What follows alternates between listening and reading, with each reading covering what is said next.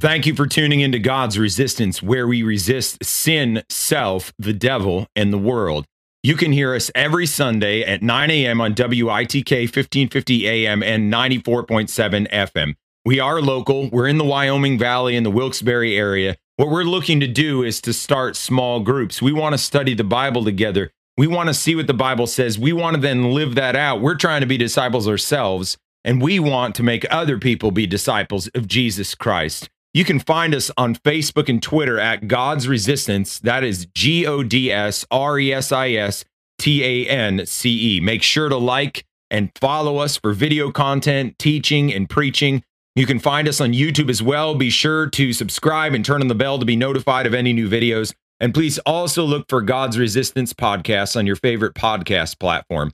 If you'd like to have a Bible study, you want to pray with somebody, you want to talk to somebody, then please contact me at gods.resistance at gmail.com or give me a call at 570 362 7782. Now let's listen in on today's briefing.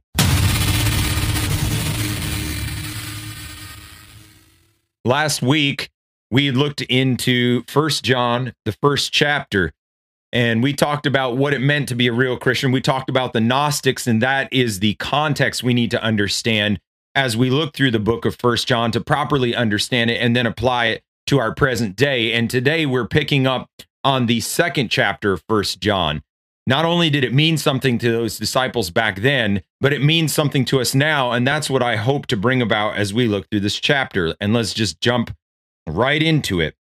We uh, well, first we talked last week. We were saying how that those Gnostics believed that they had no sin, they didn't need a salvation from a savior because they had the special knowledge. And John was warning his believers, the people whom he birthed in the faith, and saying, "Listen, don't fall for these people." And I said how the Gnostic teaching is still alive and well in the present day that we're living in. Well, we're continuing the same kind of a thought pattern. We've got our Bible broken up with chapters and verses, but it was originally as a letter to people. So if we can think like that as we read through this, we can get the whole picture, the whole context, and have a good idea of what's being said.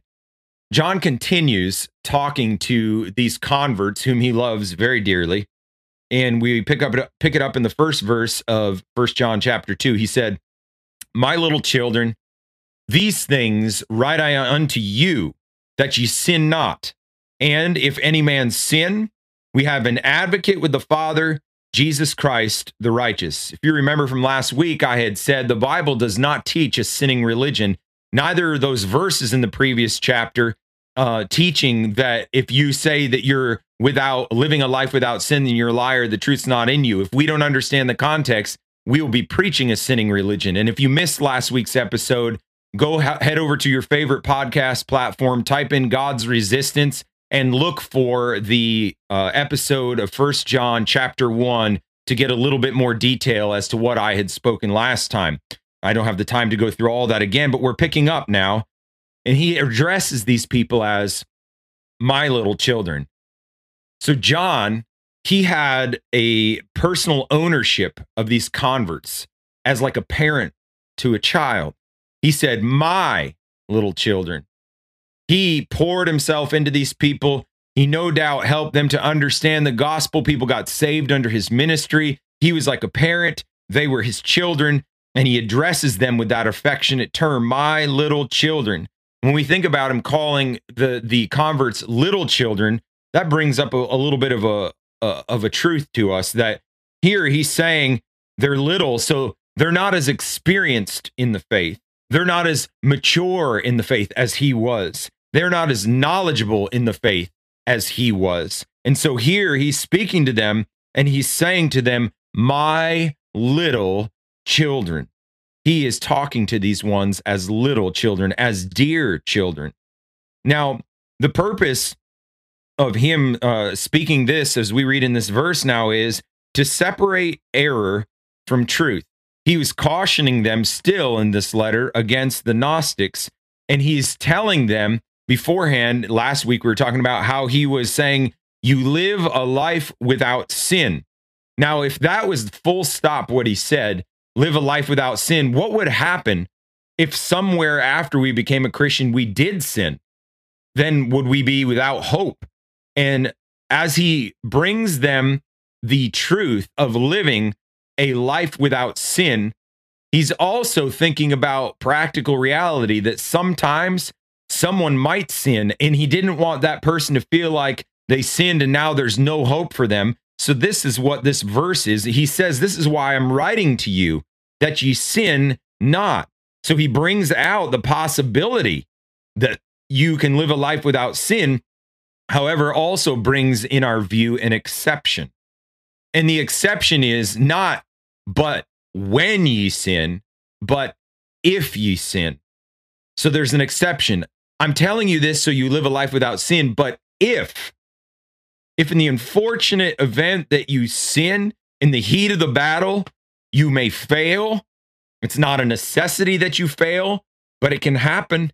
And he's saying, if it does happen, I'm writing to you that you live a, a, life without sin, but if it does happen, now that is help to somebody who wants to walk with God that's found that maybe they failed somewhere along the way. He said, You have an advocate you have somebody to vouch for you, somebody to speak on your behalf. Now, I'm not a Greek scholar, but looking into lexicons, this word advocate is the Greek word paraclete, and the Holy Spirit is referred to with the same Greek word, which is interesting. So we're told that we have an advocate. Jesus is our advocate, also the Holy Ghost, that Jesus and the Holy Ghost are one person. And that is that's quite a thought. There's a little piece of the Trinity there. Jesus and the Holy Ghost are God and one and the same person. And he says th- this word paraclete literally means to come alongside. So he's saying if you fail, you fall into sin, you have an advocate. You have somebody who will come alongside you. Christ, he's our advocate. He'll come alongside us. The Holy Ghost He'll come alongside us. The Holy Ghost does the things that God promises to us. He is the, uh, somebody has said, the executive of the Godhead. He is the one that puts God's will into action in our lives. And so we're told that if we fail, we fall, if we sin, we have an advocate, Jesus Christ, the righteous. Now, Jesus Christ, the righteous, he's a qualified advocate, he's a qualified judge. So we have somebody qualified to stand between us and God and to vouch for us. He is like our lawyer representing us, taking our case unto himself and saying, "Father, this one they they they've been living a life walking with you, but they failed right here. Oh, Father, look at the nail prints in my hands. I love them. I've died for them. Forgive them, Lord, for my sake." He's our advocate. He doesn't say that we live a sinning religion. We live a life without sin. And if we fail along the way, he is there as our advocate to come alongside us. The second verse, not only is he our advocate, he is the propitiation for our sins, and not for ours only, but also for the sins of the whole world. And this mean this word propitiation means he is the appeasing, he's the recon- reconciling, he's the atonement, he is the reconciling of us to God, where God's wrath is poured out on those that are disobedient and transgress Him. He is a propitiation for us. Not only was the propitiation for us if we were not saved and we were living a life of sin, He was that reconciling to us then. And but in this context, how much more is He that reconciling to us if after we've been saved and we're walking with God in the unfortunate event that we sin, He says He is the propitiation for our sins for the Christian if he ends up in the unfortunate case to sin. He is this not only for our past sins, but right now. He is this for the sins of the entire world, we're told. Even the Gnostic deniers, he's the propitiation for them, even though they say they don't need him. He is the all uh, encompassing reconciler to God. He is the propitiation for our sins, not for ours only, but for the whole world. The third verse. And hereby we do know that we know him if we keep his commandments. So here we find a test for true assurance, a test of others' fruits that would try to influence us, a test of inner knowledge, our inner knowledge of our experiential knowledge. He says, if we keep his commandments, if we keep his commandments. Why does he say if? there's a story told of Abraham Lincoln going to an auction block where they were auctioning off slaves. And there was this young slave girl that's up on the auction block and he knew this other man who was bidding on this lady was kind of a ruthless man. And so abe lincoln started bidding for this slave girl. Then the the other man started bidding. Well abe lincoln kept bidding bidding bidding until he won the bid. And after that the girl comes along after abraham lincoln the other man's upset and abraham lincoln says well i've purchased you and I am now setting you free. You're free to go. And the slave girl, with amazement, is thinking, Who are you? You just spent all that money and now you're going to let me go? And she said, No, no, no. If that's the kind of heart you have, I don't want to go anywhere else. I want to work for you. And the story is told that she stayed with Abraham Lincoln because she loved him. It's the same with the Christian. We're Christ's love slave. And the test of true assurance is we know if we know him if we keep his commandments, not because I have to if I want to be a Christian, but because God has changed me and made me a new person. I keep his commandments. There's reality inside of me. That's what John is telling these people. If you keep his commandments, you're his. There's true salvation in you. Fourth verse. He that saith, I know him, and keepeth not his commandments, is a liar, and the truth is not in him. So the life of God in the soul makes a radical difference in any person. You can't wear Jesus like a little decoration. Well, I love Jesus, so I put a necklace on with a cross on it. Or I love Jesus. I listen to Christian radio. I listen to uh, some Christian singers or something. I love Jesus. We can't just wear him like a decoration. If we have Jesus Christ, there is a radical transformation in our part. And John tells us that if we don't live in a way where we keep his commandments, you're a liar. In the book of Revelation, we're told all liars have their part in the lake of fire. God's not mincing words with us. He wants us to be freed and he wants us to walk with him the way that he intended. There's a lot of people that'll try and tell us a different gospel where we can live however we want, but the scriptures don't teach that.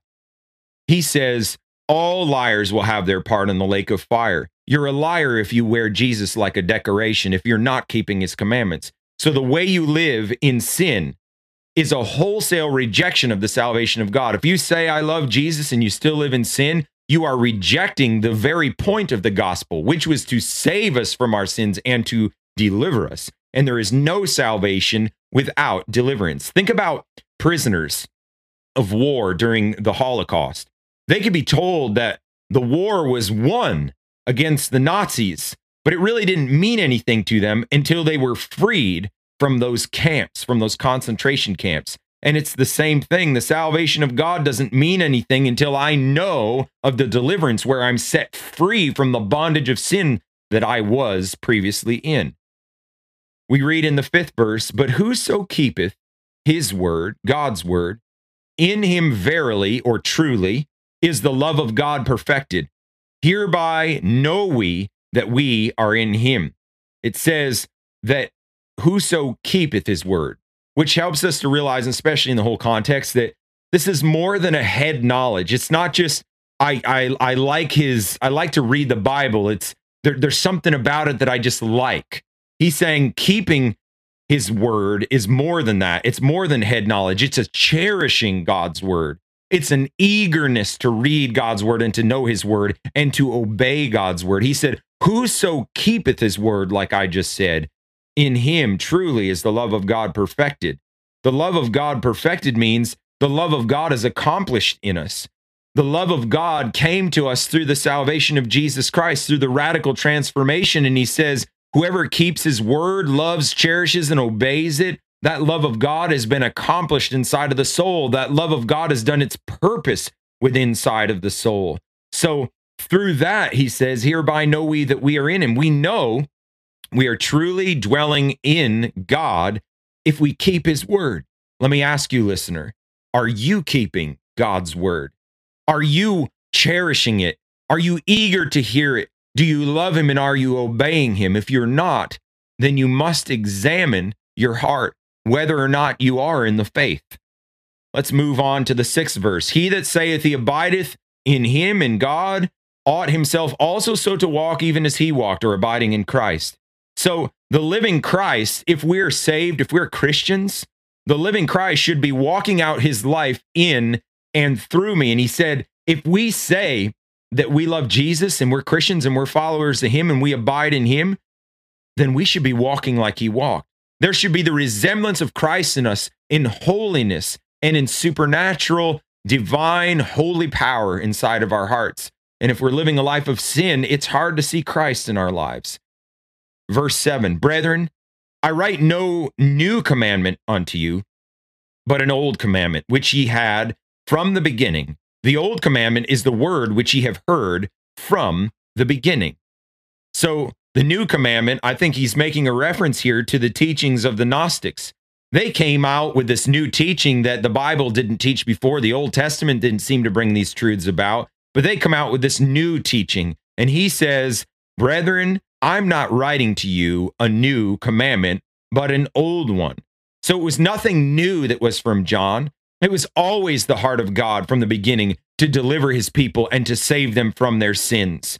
In the beginning, it's also speaking about I'm not teaching you a new doctrine than what Jesus taught the apostles from the beginning of, of, of the faith of Christ unveiled. So from the beginning, it was the apostles' teaching and it was the apostles' life. And he's talking about the beginning of the ones whom he's writing to, the beginning of their Christian life. He's saying there's nothing new. You already know this. This is the simple truth from God that we are to live a life victorious over sin. So instead of seeking out new um, ways to, uh, new mystical ways to follow God, he is telling these people the simple gospel and the simple truth. Picking up in verse 9, he says, He that saith he is in the light and hateth his brother is in darkness even until now. Notice John is not concerned with us just having a head knowledge, knowing a form of doctrine, being able to say the right things and say, well, we have this imputed righteousness. God sees us with rose colored glasses. He's saying, guys, this faith affects you. You live different. You live right. And so he says, He that saith he is in the light and hateth his brother is in darkness even until now. So the light within scatters light out of us. If we really have the light of God in us, then light will shine from our lives to the people around us and to the world around us. No healthy body is at war with itself. So he says, if you say you love God, but you hate your brother, that's not a healthy relationship. That's not the way the body of Christ works. We're all one. And we think about it with people with an autoimmune disorder. Their body starts attacking itself and they're in the most miserable condition. Why would it be any different with us trying to live with others that say they're saved and yet we hate them? God says, no, that's not right. No schisms in the body. And if you are living in that way, you're living in darkness even until now, even this very moment, listener, if you hate your brother. Verse 10 He that loveth his brother abideth in the light, and there is none occasion of stumbling in him. So, abiding, it means continually living and dwelling within. He said, He that loveth his brother and continually dwells in the light, there is none occasion of stumbling in him. This word stumbling in the Greek is the word scandalon, which we would get the word scandal from. He says, if we really truly live in the light and love our brother, we don't stumble in darkness, nor do we cause other people to stumble in darkness and sin. But these Gnostics, their influence was entirely different. They were leading people into sin. Verse 11 But he that hateth his brother is in darkness, and walketh in darkness, and knoweth not whither he goeth, because that darkness hath blinded his eyes. And darkness is the cause of gross ignorance of self and all truth. That's what this verse is telling us. Because of the hatred inside of my heart, I'm in darkness. I don't even know that I'm in, in, as much darkness as I am in. And I'm, I'm kind of lying to myself and I'm groping in the dark. All my deeds are dark. You know, I, I'm, I'm living a lie. I'm playing the hypocrite. The 12th verse. Again, John says, I write unto you, little children, because your sins are forgiven you for his namesake, for Christ's namesake. In other words, it's like John is saying, don't let forgiveness of sins be robbed from you by listening to these people who are trying to tell you a lesser way. You've been forgiven of your sins. And I'm telling you this, little children, because you have reality. Don't fall into the error of these people's ways. And I'd say the same to you, listener. There's so many uh, people in Christendom now that teach that if you're going to walk with God and you're really going to be saved, you know, you'll you'll still just keep on sinning in thought, word, and deed every day. And I think it's because they have a wrong definition or idea of what sin is. Because I do believe there's good godly people that believe that, but they live higher than what they say. And then there's other people that hear that teaching and there's no change in their life. But he's saying, You, little children, have had your sins forgiven by his namesake. Don't go back into the mire again. Stay walking with God. Verse 13 I write unto you, fathers, because you have known him that is from the beginning. So now he's telling those that that that probably the first fruits of salvation under Christ around the same time as the apostles they would have been the fathers in the faith. And he's saying I'm telling you this because you have known him that is from the beginning. You knew Christ.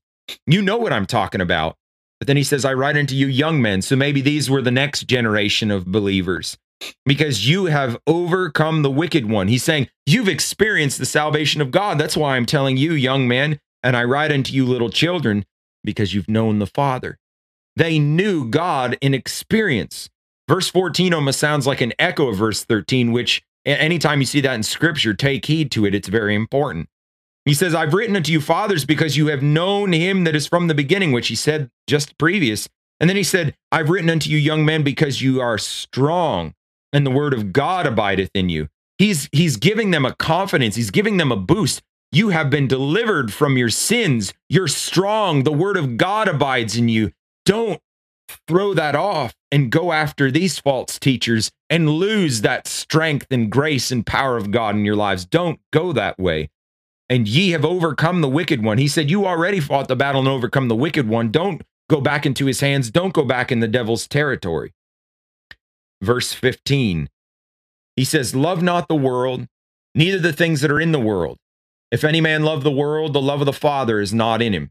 And this is essentially the danger that this Gnostic teaching boiled down into was that if this body's material and I have the special knowledge, well, then I can live however I want and give myself over to wickedness because at least I have the special knowledge, and that special knowledge will save me. And that is, again, at large, what most evangelical Christianity has been teaching as of late. That as long as you have this special knowledge, it doesn't matter how you live because God saved you once and for all, and you can't be unsaved. And I would agree, you can't be unsaved, so to speak, but you can forfeit your covenant relationship with God and end up not being in that saved state anymore because you're not doing your part. It's not that God somehow you know, you just somehow woke up and were lost. It's just you turned your back on God. And here we find he says, Don't love the world, neither the things that are in the world, because that was the appeal of the Gnostics. You don't have to uh, live like this, enjoy life. You know, these things are just wicked, but you got your ticket punched, so you're set for heaven. That was what they had taught. And he's saying, No, if any man love the world, the love of the Father's not in him. Verse 16, For all that is in the world, the lust of the flesh, and the lust of the eyes and the pride of life is not of the Father, but is of the world. So if you give yourself to these, to the, the lust of the flesh, the lust of the eyes, and the pride of life, you are a slave and a servant to them. You are a slave and a servant to darkness. He's saying, don't do that. These false teachers, that's where they're going and that's where they're leading people, but you've experienced the salvation of God. Don't go that way yourself. Verse 17 and the world passeth away and the lust thereof. But he that doeth the will of God abideth forever. In other words, don't give yourself to the temporal, material things, but give yourself over to those things eternal. The gospel is the victory over the short lived material world. Don't sell yourself, don't sell your eternal home for some trinkets here, for the lust of the flesh, the lust of the eyes, and the pride of life. He said, The word of God and the will of God abides forever. Grab hold of those things that last throughout eternity. Verse 18 Little children, it is the last time. And as you've heard that Antichrist shall come, even now are there many Antichrists, whereby we know that it is the last time. There's countless deception right now. And the most insidious deception is that which is crept into the visible church. And he's telling us there is always a spirit that works against Christ, even though there may be some figure of Antichrist in the last days. The spirit of Antichrist is already here. Watch out for the deception, Christians. That's what he's telling them. And that's the same warning for us. Verse 19 they went out from us, but they were not of us. For if they had been of us, they would no doubt have continued with us, but they went out that they might be made manifest that they were not all of us. So these Gnostics at one point were gathering together with the believers and worshiping with them, but they left. And those that have departed from the simple truth of Christ were the Gnostics, and that still happens in these days. And oftentimes, new teachings are made up because of the rejection of the simple sin killing truth. People don't want to part with their sins, so they make up some special teaching and then they part ways with the true believers. 1 John 2:20. But you have an unction from the Holy One and you know all things. If you're sold out to the Spirit of God, he will instruct and protect you. He gives you the unction of the Spirit where you know this is off. I'm not going to walk in this way. 21 I have not written unto you because you know not the truth, but because you know it, and that no lie is of the truth. So the warning is to stay in the truth and not cave to the false. And in our day, don't cave to the easy believism. Repent of your sin, live a holy and a godly life. That's the gospel. And if there is that, you know, uh, period or possibility of backsliding in your in your personal choice to forfeit your own salvation, he says, don't do that. You know the truth. Don't forfeit your salvation. Don't backslide. Don't walk away from God. Verse 22 Who is a liar but he that denieth that Jesus is the Christ? He's Antichrist that denieth the Father and the Son. So the denial that Jesus Christ came in the flesh and lived without sin in the human body is the spirit of Antichrist. And whoever denies the possibility of us living now in this life freed from sin is being influenced by the spirit of Antichrist. Verse 23 Whosoever denieth the Son, the same hath not the Father, but he that acknowledgeth the Son hath the Father also. So, no need to listen to the false people because they're going to lead us astray and they're not new Christians. We want all of what Christ purchased on Calvary. 24, let that therefore abide in you, which ye have heard from the beginning. If that which ye have heard from the beginning shall remain in you, ye also shall continue in the Son and in the Father. So don't be influenced to turn your back on what you know is the simple gospel truth, which is deliverance and freedom from sin. Keep walking in that way. And this is the promise that he hath promised us eternal life. So, eternal life is at the end of walking in obedience to the gospel. There's nothing worth trading for eternal life. These things have I written unto you concerning them that seduce you. There were days of seduction then, and there's still days of seduction now. But the anointing which you've received of him abideth in you, and ye need not that any man teach you, but as the same anointing teacheth you of all things, and is true, and is no lie, and even as it hath taught you, ye shall abide in him. Not against true Christian teachers here in this verse, because that would make the Bible fall apart, but we don't need any special teachers to teach us the hidden meaning of the scriptures. The Holy Spirit will help us to plainly understand the truth. The Holy Spirit will lead us in the ways of truth and soberness. And now, little children, abide in him, that when he shall appear, we may have confidence and not be ashamed before him at his coming. If we don't abide in him and live a life without sin, then we will be ashamed when we see him. That's what this verse is telling us. In verse 29, if ye know that Jesus is righteous, ye know that everyone that doeth righteousness is born of Christ.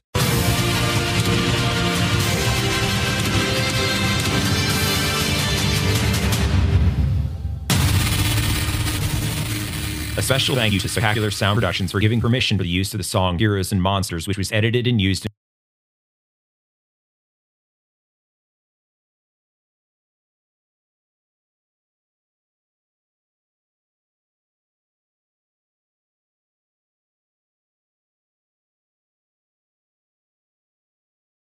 Join the resistance, God's resistance.